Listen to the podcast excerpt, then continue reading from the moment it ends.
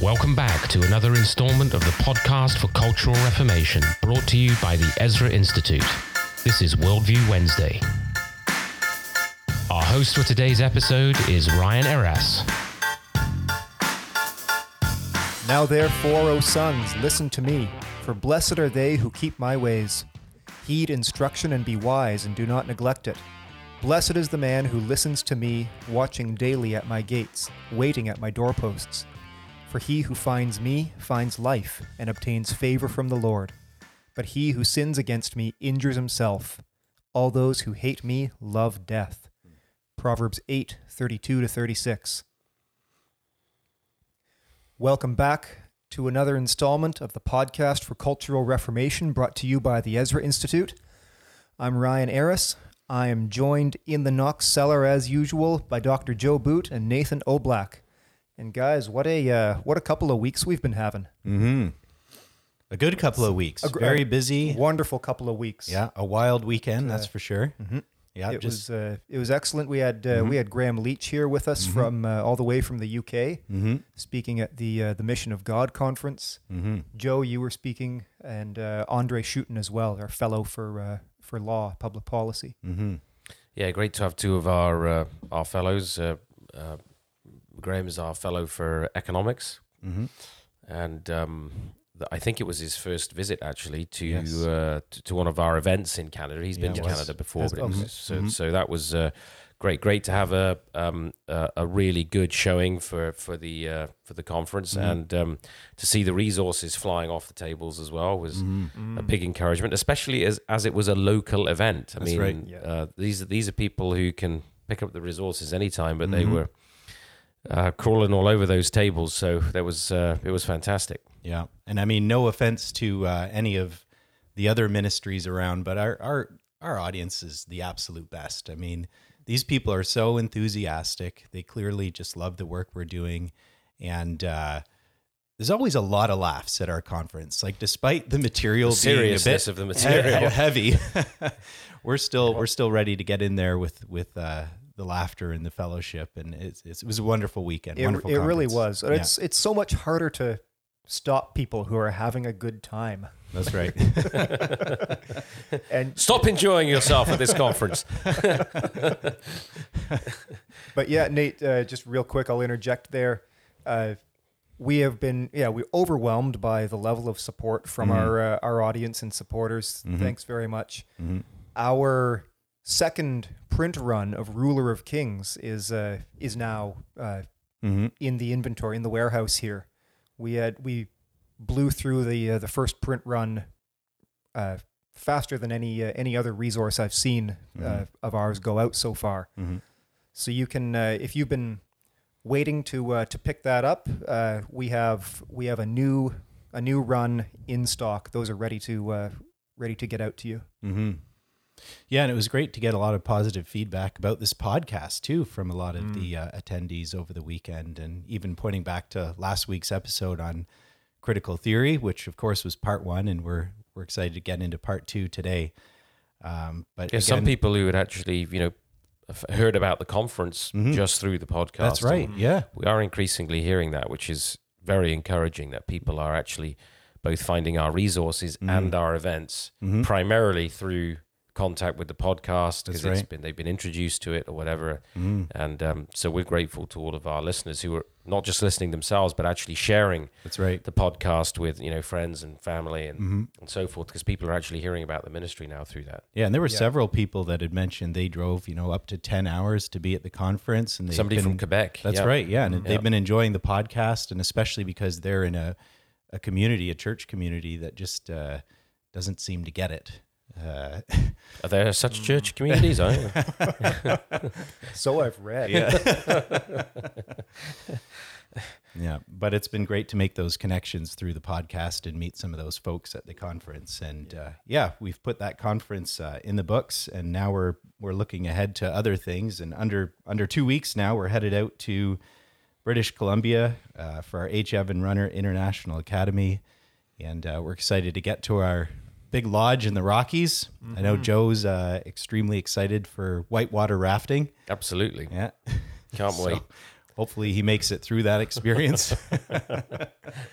Joe's motorcycling out there, isn't he? That's right. I want to see if I can take Dominion down those level four rapids. That's right. Yep. See And what if- happens. Yeah, that's right. And if he does survive, uh, shortly after the, uh, the I think my wife might be hoping to claim on the insurance. To be honest with you, Mm-hmm. yeah, good, good life insurance policy there. Well, we're uh, we're looking forward to just like a whole a whole fresh slate of uh, of lecture illustrations. Mm-hmm. For sure, they'll be coming. Sorry, right. Nathan. Let's. Uh, what do you look like? You're about to Come get on, down guys. to business there. Get serious here. Nathan's tapping his agenda. Right? Well, no, I just wanted to make the point that if if we can get Joe through that experience, we'll we'll head uh, up to Edmonton just a few days after the uh, the academy for our next conference, the Mission of God Conference West in Edmonton, happening June 18th, and you can sign up for that conference now if you go to our website at EzraInstitute.com. Terrific. All right. So yeah, Nate, uh, you mentioned already. Here we are, uh, part two of our two-part discussion on critical theory. Joe's recently been uh, writing and lecturing on this subject, so we wanted to dig deeper into some of those things that uh, that you've been talking about. Joe, I wanted to start off last week. Uh, you mentioned uh, a couple of scholars, uh, Max Ho- Max Horkheimer and Theodor Adorno, and the Frankfurt School in the in the twenties in Germany. But uh, there are there are more and more more scholars, more sort of tributaries out of that movement. And I just wanted to, I thought it'd be valuable for us to name names because you might be passing these guys in a bookstore or hearing about them from wherever, and they've got uh, interesting sounding titles. And let's just, uh, I don't know, profile them, find out who they are, where they've come from, what they talked about, so that uh, that we can be be alert. Yeah, I think it's a good place to uh, to start. To have a bit of a um, a cast of characters after we did that sort of high level I- I- introduction last week, and um, I mean many of these um, these writers, their books. You know, I've stumbled over their books in in secondhand bookstores and things like that, and uh, because of course the this sort of founding crop of of authors uh, are dead now. Um, and there's a sort of new generation of of uh, these critical theorists who have come through.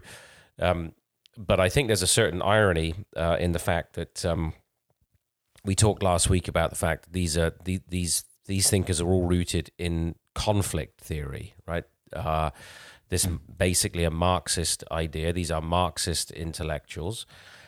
Um, it's the, the the fact that so many in the West are ignorant about this. So many Christians, so many in our churches are ignorant about where these ideas. You know, we start to cozy up to these sorts of ideas, start giving critical theory a comfortable seat in the church, and yet we're not aware of who these people are, uh, what they really believed. And uh, we mentioned that uh, the Frankfurt School, founded in 1923 um, at Frankfurt University in Germany, was uh, set up as the Institute for Soci- Social Research.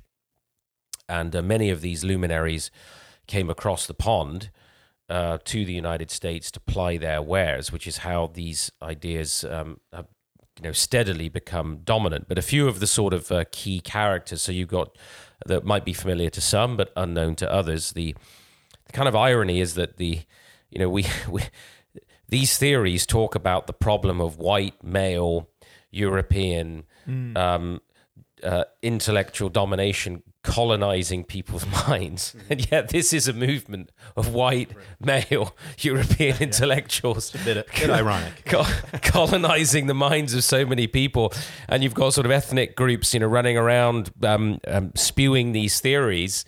Um, not realizing in many cases that they are just spewing the ideas. The, these ideas didn't come out of Africa. They didn't come out of Asia. They came out of Germany and Hungary. You know, so um, so what? One of the key key names would be George Lukács.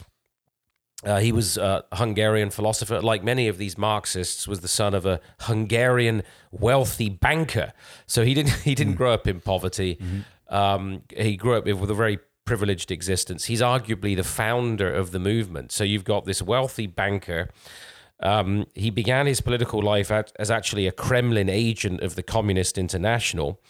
Um, so, you know, these are not sort of ambivalent, uh, you know, uh, what we might call sort of disinterested intellectuals. Did, Um, did no one tell him to check his privilege? good, good question, Ryan. Very good question.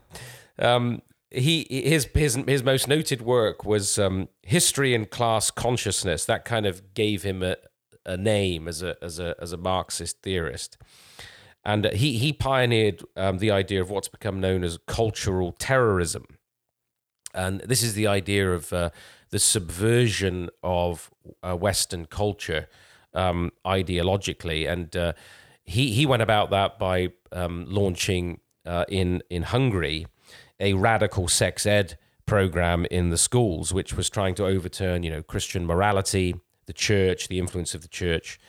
Um, and of course, the influence of parents. Isn't it interesting how that same strategy has been picked up um, and is used now and has been used for some time in the West, but especially in the last 10 years, we think about Canada, the USA, the UK, and the the radical sex ed curriculums that have been driven into the schools. This is right out of Lukács. This is this is this is Frankfurt School all the way. It's Marxism.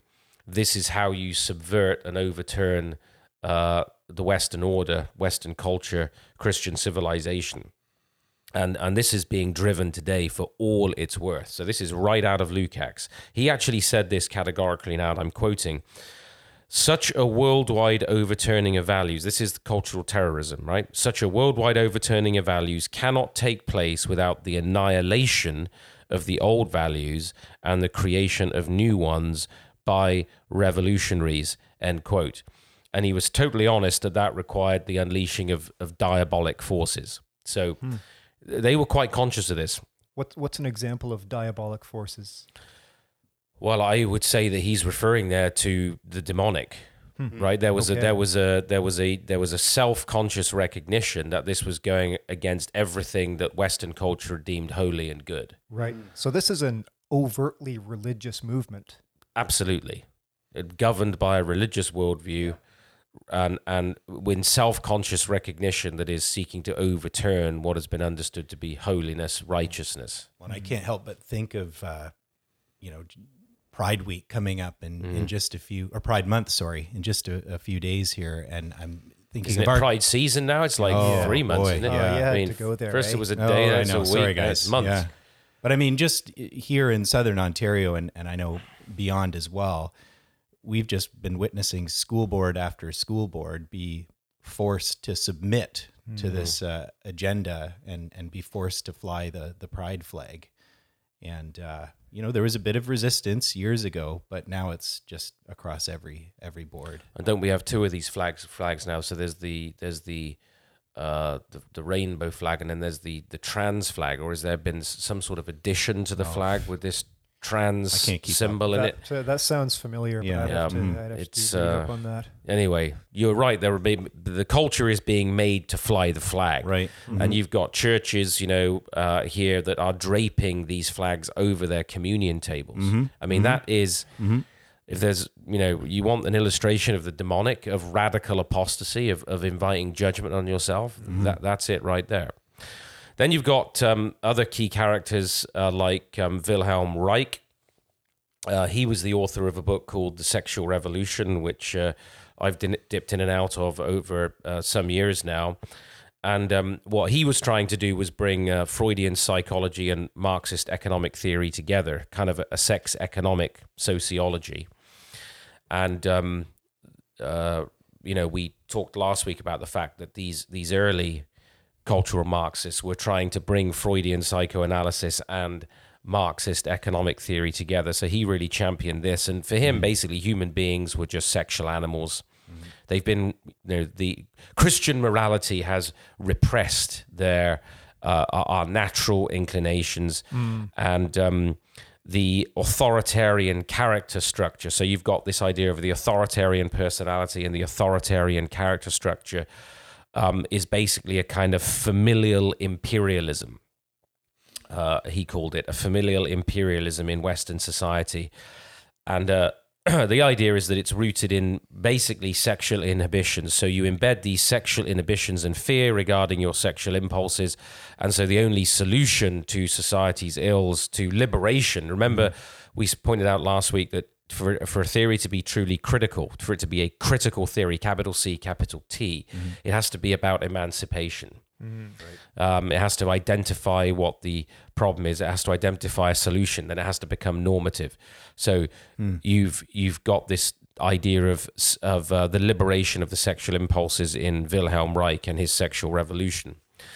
Uh, then you've got um, Erich Fromm, a social psychologist. He actually came to the United States in the, the 1930s.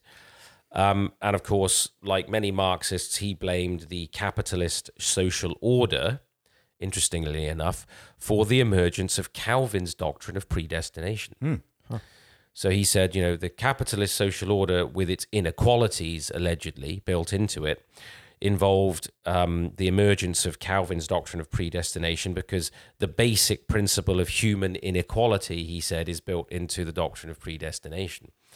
Um, well, of course, um, uh, you would have to define the words inequality and and you'd have to look closely at predestination. But you know, if you want to go to the book of Romans, Jacob I have loved, Esau I have hated, and God's um, election for different purposes of different vessels, as the Apostle Paul says, God has not made um, an egalitarian order for creation or for history. That's never been the case. Um, it is not an equalitarian, egalitarian order. These Marxists recognize that Christianity, uh, rooted in God's providence and God's ordering of history and God's electing grace, is not radically egalitarian. Therefore, it must be overthrown. So, Fromm uh, understood that. Um, and so, for him, positive freedom meant the individual self is the center and purpose of life. It's the highest power in history, not God, not his predestination, not his ordering and structure for society, uh, not God's purpose.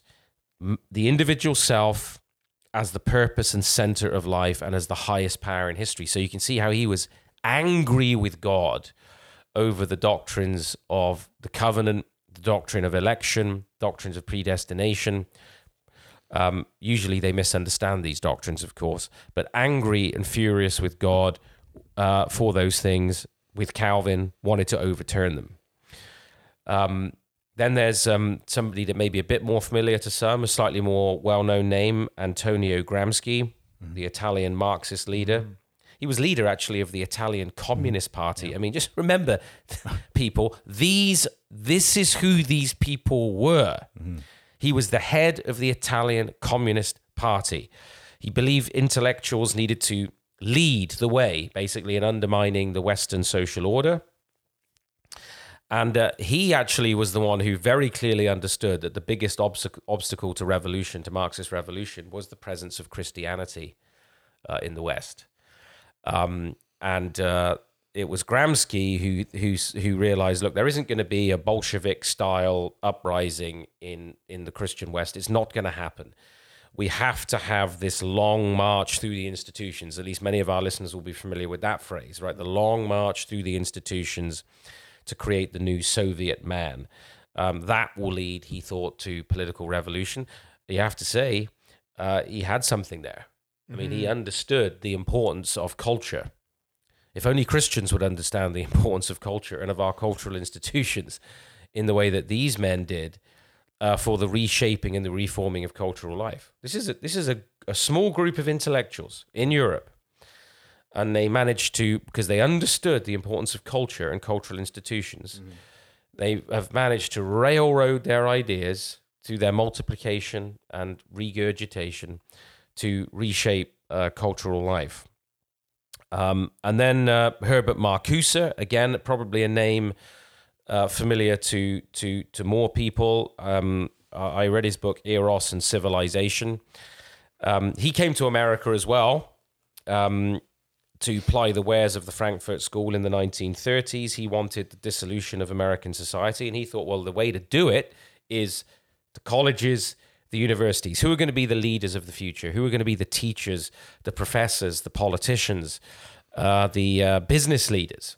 He thought it's got to be the university. Let's focus our attention there.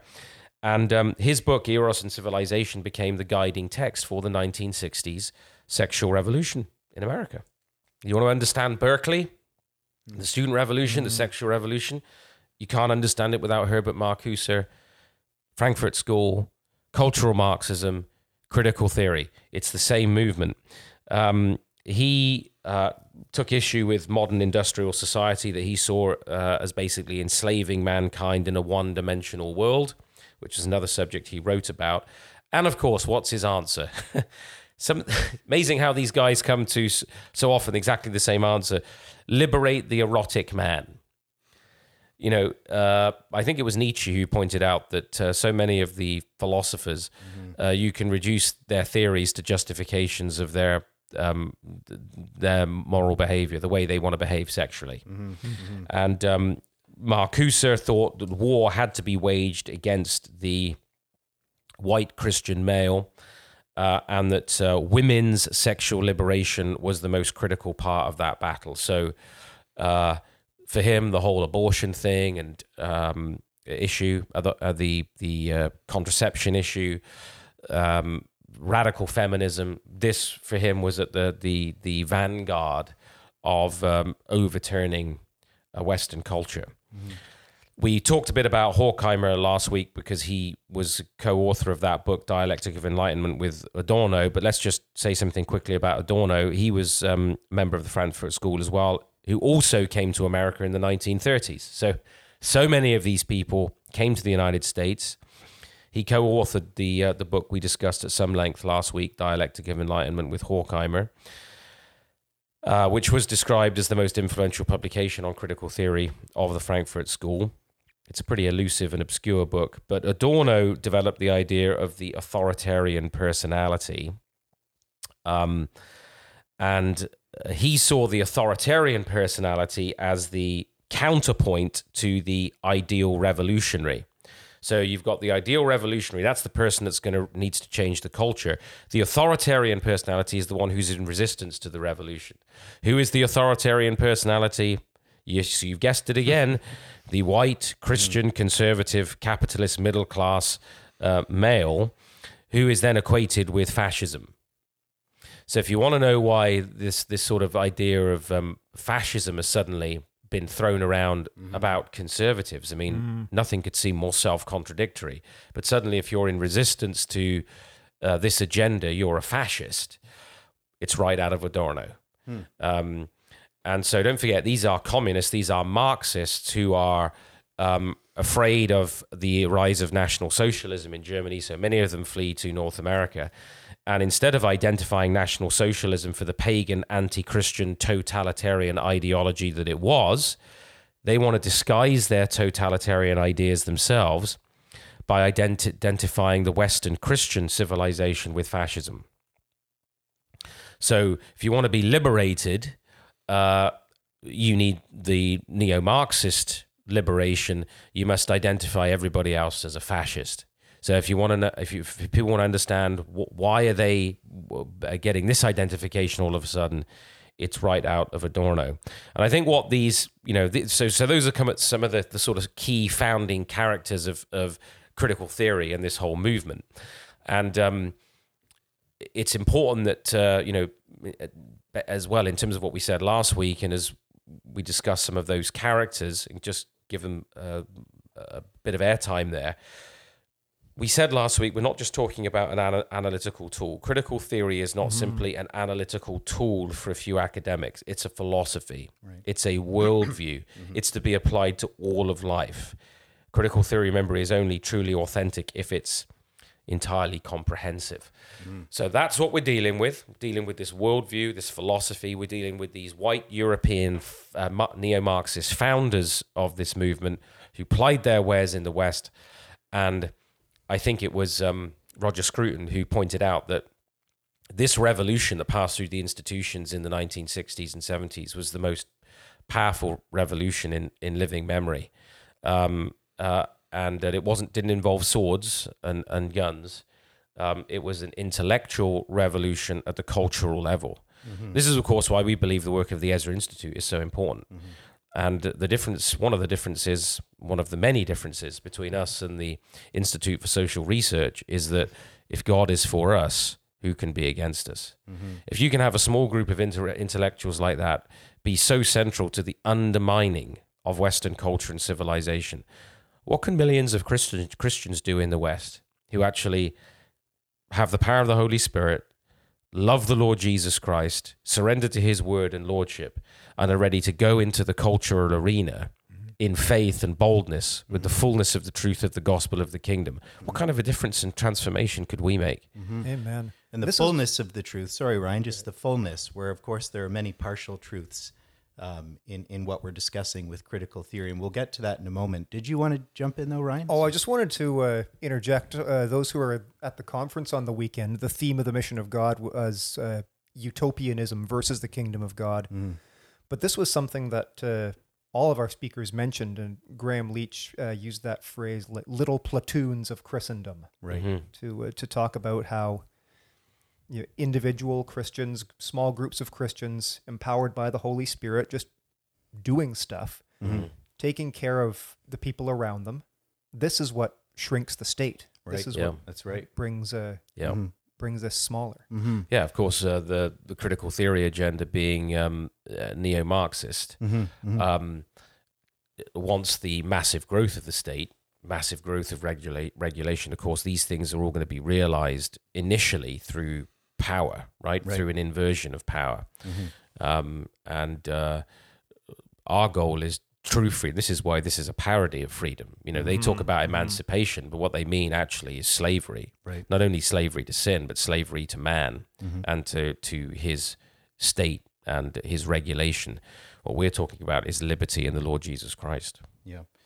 And even on on the subject of the state, something I found really interesting as you're rehearsing the thought of all these different thinkers is they seem to all uphold the self as ultimate, while at the same time the message is join the collective, the dominant pervasive narrative, or, or be canceled and called a fascist.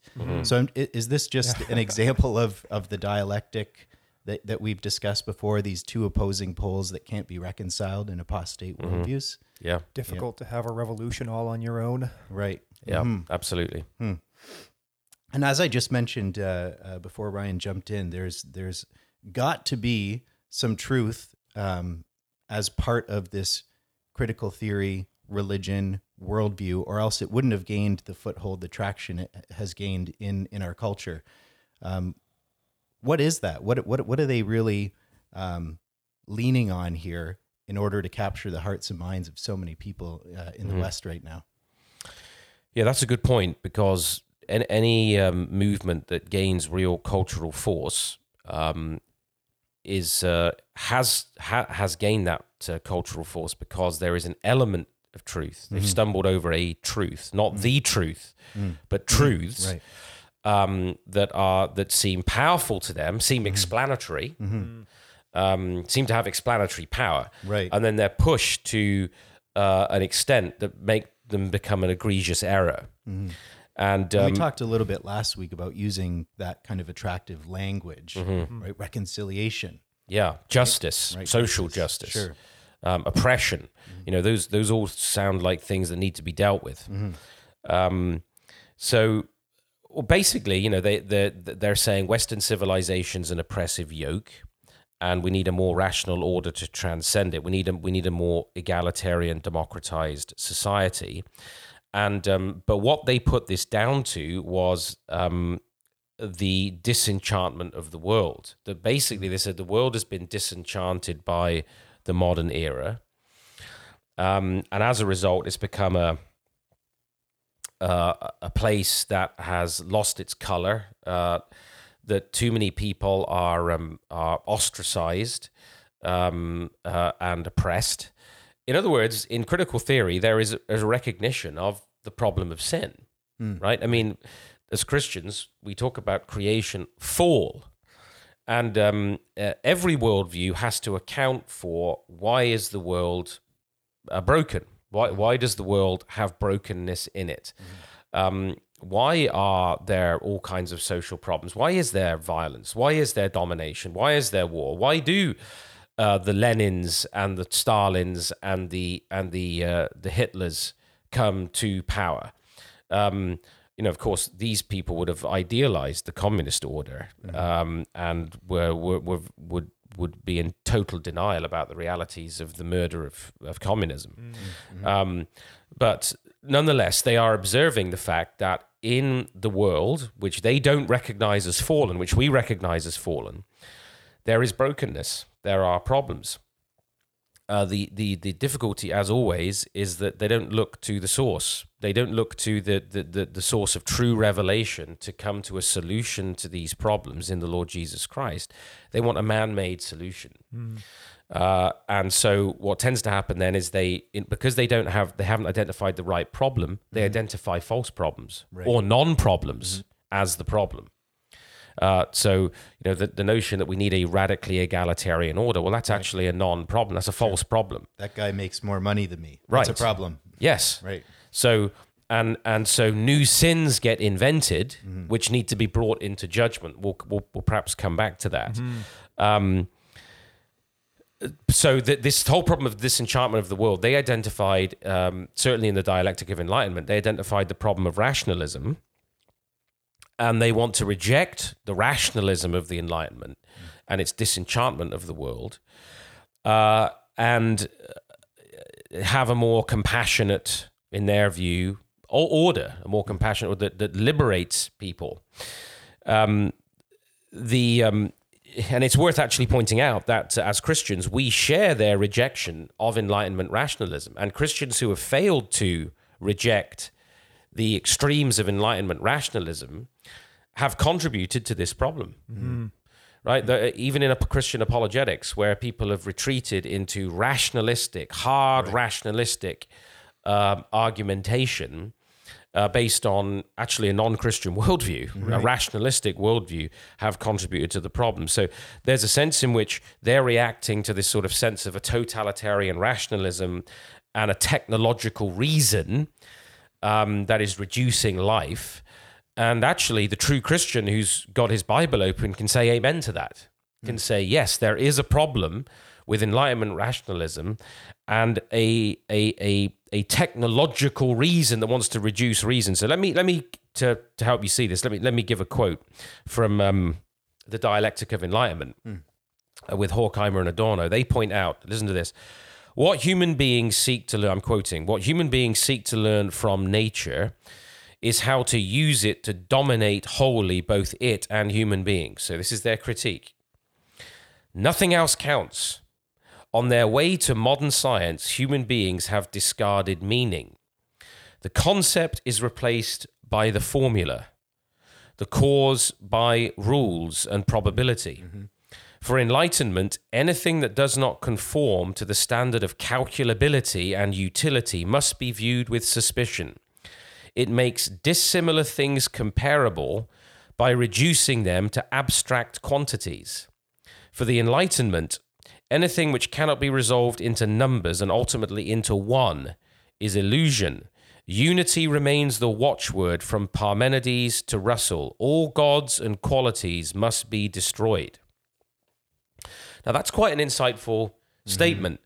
Um, they they recognize something important here that the the rationalistic drive of modern science, which thought we can reduce everything to number, uh, and we can start to rebuild reality in terms of our ration as a machine, you know, in some in sort of rationalistic terms, created all kinds of problems. The the concept and the richness of the concept is reduced to the formula, right? To rules, to just you know laws of probability. Um, what doesn't conform, they say, to calculability must be suspicious. Um, making, I, I like this statement, it makes dissimilar things comparable by reducing them to abstract quantities. Now, we would say exactly the same thing in Reformational philosophy. You've got totally dissimilar things, and you say, well, we're going to reduce them to the, arith- uh, to, to the mathematical, to the to, to number, to the numerical aspect, or to the spatial and you destroy them in the process, right? So that's that's an interesting um, and useful observation, and it's a legitimate observation. Um, the the sort of rationalistic scientism mentality reduces anyth- everything to manageable quantities to try and master them. Now, the issue was that look, that sort of sci- scientific mentality is is useful when you're making a combustion engine. Right. It's helpful when you're building a nuclear reactor, right? You're just focused in on the you, you've got a sort of laser focus on the physical, right, the numerical, uh, and you're you're seeking to you know manipulate there those you know uh, in the in the case of the um, atomic energy, the atom, to control it. So, uh, and of course, we would say as Christians, well, part of man's mandate within creation, the cultural mandate is to rule and subdue. It's to mm-hmm. bring out the potentiality of creation, but it's to do so in as an act of worship and service in terms of the purposes of God and the kingdom of God. Now, applying that to the combustion engine and, and nuclear power is fine. But what rash, what the rationalistic elements of the Enlightenment did, what scientism does, is it says, well, we're going to apply that same law structure from, say, the physical realm or the numerical realm, and we're going to try and apply that to all the other aspects of life as well, to the social, to the economic. To uh, the, the the faith aspect, even to all these different aspects, the richness of human life, and we're going to reduce it. Uh, and we've talked extensively on our program, haven't we, about reductionism and the way this is done. So they're onto something here, right? Uh, they're, they're, they're seeing a truth here that if you try and uh, understand um, the, the richness of history and culture um, uh, purely in terms of human social relationships, in terms of uh, these these earlier aspects, these the numerical, the spatial, the physical. Then you are going to you're going to destroy what is authentically human. Hmm. You cannot understand the complexity of thought, of culture, of morality, of justice, of language, of aesthetic value, of social relationships, of economic life, of our life of faith, in terms of the laws of physics or mathematics. Hmm. So they were onto something there, and that's where we would say this is where it's getting its cultural force, right? It it it's pointing out an inadequacy of the rationalistic enlightenment, which was anti-Christian, but they're then identifying that with Christianity. Um, and in re- in reacting to it, um, this is what Dooyeweerd so frequently spoke about. You know, as history gets its revenge on these isms, is that you you push one end rationalism, and then there's a swing to irrationalism, right? In in in in reaction. So, what's happening with the critical theory? They make an, a legitimate observation. But then, in this pessimism, um, the, and the, the sense of meaninglessness that's been engendered by the rationalism, with its sort of emptying the external world of, of they say the gods, but of course it's actually the living God. Meaning is then sought by this radical inward turn, the psychological, right? Psychological desires, my my inhibition, my ambitions, right? I've, my sexual drives and desires. This is what the problem is. The, this this um this mechanical rationalistic world is denying me my psychological freedom, my sociological freedom, my personal meanings.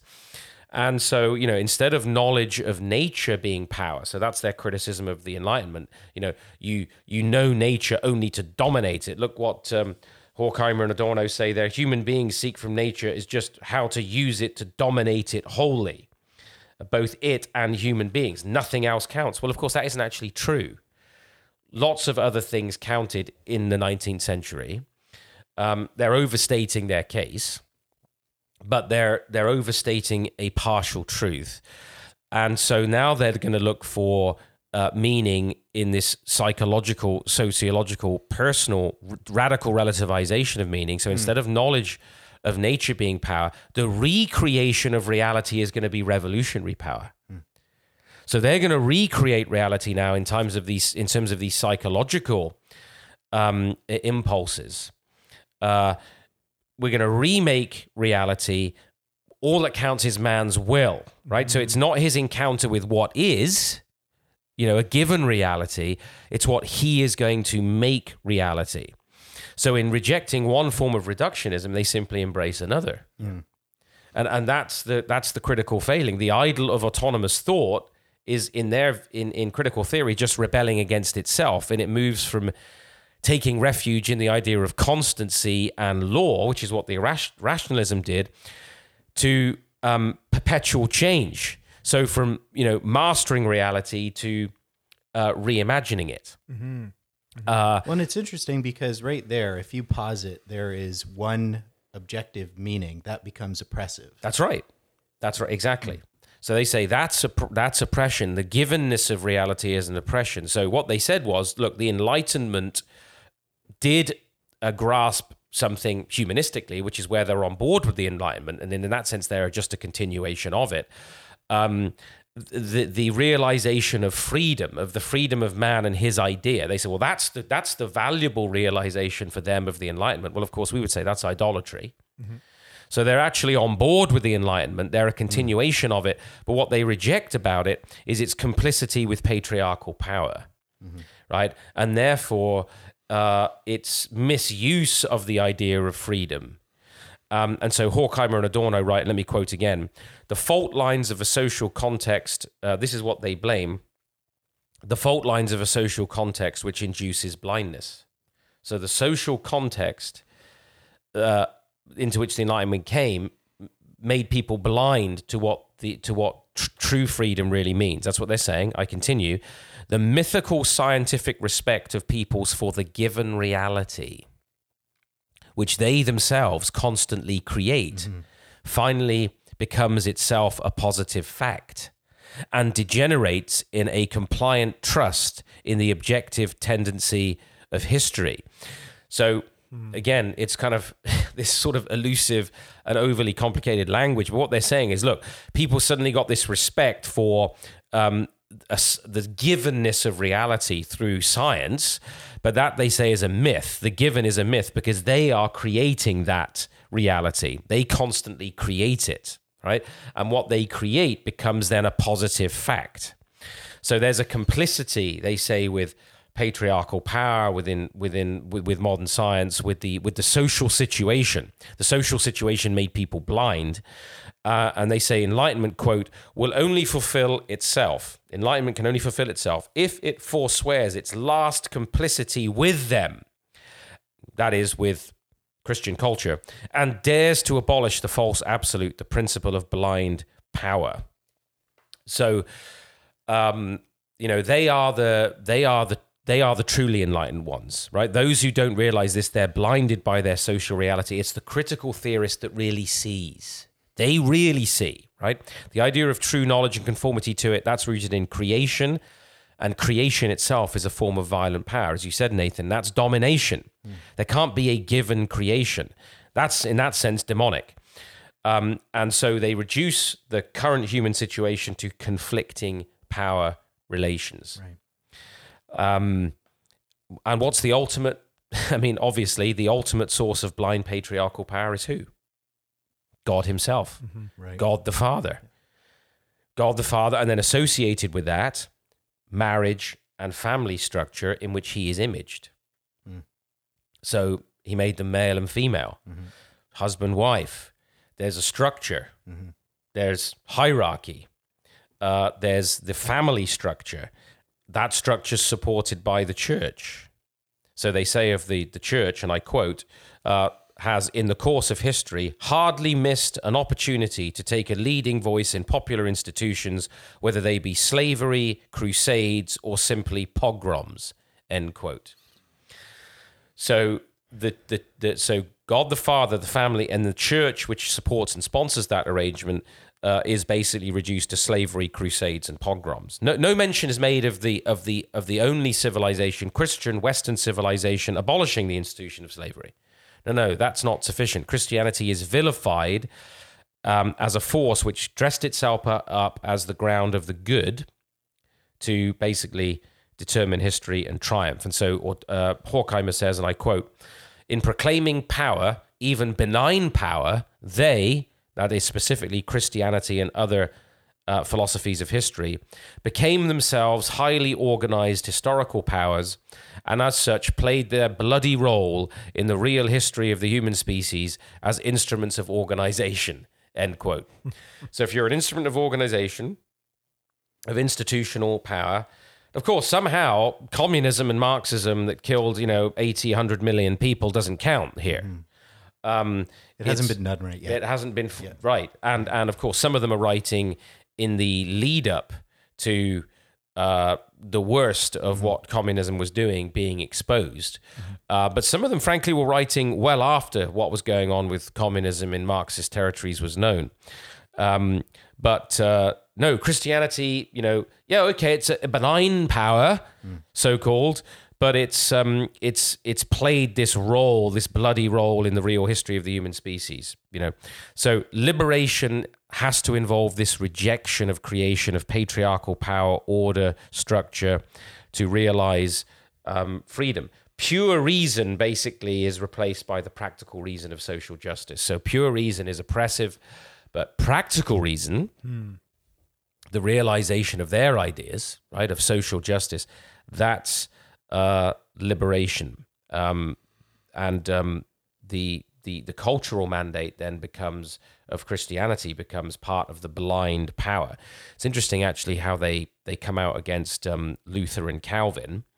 Um, no surprise, right? They're, What do they attack? They're going to attack the, the heart, the root, reformed reformational Christianity, this whole mandate to build families, godly rule, worship, serve, ten creation as the theater of God's kingdom. Uh, with Luther and Calvin's injunctions to work, they dismiss those, and I and I'm quoting again as, and I quote, like mockery. This this injunction to work, the boot grinding the worm into the dust. So they, their, their, their issue there is that creation, fall, and redemption are cultural myths. They're the cultural myths of the ruling class, right? Christianity stands accused, and I quote, of ringing in the modern bourgeois order by extolling work, which in the Old Testament had been designated a curse, end quote. So they basically say, look, Luther and Calvin, uh, th- this recovery of Hebraic Christianity uh, um, and of the cultural myths of creation, fall, and redemption, uh, this extolling of work brings in the bourgeois order. Um, and, you know, they claim, well, the Old Testament had actually said, don't forget, many of these thinkers are Jewish. And they said, well, the, the Old Testament designated work a curse. That is false. The Old Testament, nowhere, nowhere does the Bible designate work a curse. Work is given prior to the fall, it's a blessing. Um, and in fact, of course, the Apostle Paul affirms that, you know, if a man isn't willing to work, he shouldn't eat. The thief is told to work with his hands that he may have something to share. Um, he who does not pr- provide for his own, the Apostle Paul says, has denied the faith and is worse than an infidel. That's the biblical teaching on work. Work's a blessing. Work is a positive good. It's pre-fall, and uh, it's going to be pre. Uh, it's going to be part of, I should say, the eschatological order, because um, we are going to govern kingdoms. There will be cultural work to do. Um, so they get that completely wrong. But irrespective of their error, there, the the point is the entire order must be abolished in what Herbert Marcuse called a great refusal. What's the great refusal? We got to reject these these Western concepts, you know, of, of work, of family, etc. We must demand sexual revolution, feminist revolution, black revolution, etc., etc. And um, there are multiple sub theories. Um, Nathan, I can see you want to cut in, but the the, the, um, uh, one um, commentator has said this and very helpfully critical theory incorporated sub theories which were intended to chip away at specific elements of the existing culture, including. So, this is now how they go about this subversion, right? This is the great refusal matriarchal theory, androgyny theory, personality theory, authority theory, family theory, sexual theory or uh, queer theory, le- legal theory, literary theory. You put into practice these theories, they overthrow the social order, they bring about the social revolution. Um, sexual one being at the root and the heart of it, because only that can truly abolish marriage, the family, the reflection of God, abolish the so-called patriarchy, the patriarchal order, um, and uh, overthrow uh, the entirety of Western civilization. Right, and I know we're we're getting long on time here, but just quickly, as, as you're saying all this, in, in their attempt to overthrow structures, there's an obvious attempt to use the state to overthrow the church and the family. But is the goal to overthrow the state eventually as well? Well, in traditional Marxism, the state sort of fades away. Hmm. Uh, it it uh, it no longer becomes necessary because once the egalitarian order has been realized, well, you Hmm. don't need justice system, you don't need uh, policing. Um, everybody's living in this stateless utopia. Is- yeah, the Yeah. utopian dream. Yeah, of course. Uh, in, in any experiment with Marxism, not only is the state not disappeared, it's only ever become a leviathan Yeah. uh, to stamp on people's faces. And of course, we're seeing exactly the same with neo Marxism, with critical theory. It requires the state to politically impose its will and agenda. Um, it, they are de- they're the ones peddling the myth, the utopian myth of a radicalized e- egalitarian communistic order where God's norms and order for family, marriage, sexuality have somehow been uh, uh, abolished. It's interesting, actually, that um, that the they see that Christian sexuality is the repression, reduction, and hatred of the body. It's the product of taboo, right? You say, well, these behaviors are not acceptable; they're taboo. They say that the rejection of certain behaviors is a hatred, despising of nature and the flesh, and this is what Horkheimer and Adorno say about that um, he says, in this, the repressed rebellion of despised nature breaks out. Its full hi- this is this is Christian morality. Its full hideousness is vented on the martyrs of love, the alleged sexual offenders and libertines.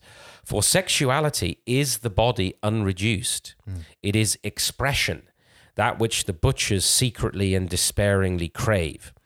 So, you know, those who now, you know, they're trying to tie this into a critique of National Socialism in the context of this, uh, of these passages in um, uh, uh, the dialectic of enlightenment. Um, but really, what they're saying is, look, you know, um, the those who are against certain sexual behaviors secretly crave them. That's where that comes from, and to where and any form of of uh, censure of certain sexual uh, acts, sexual behaviors, is an expression. This hideous.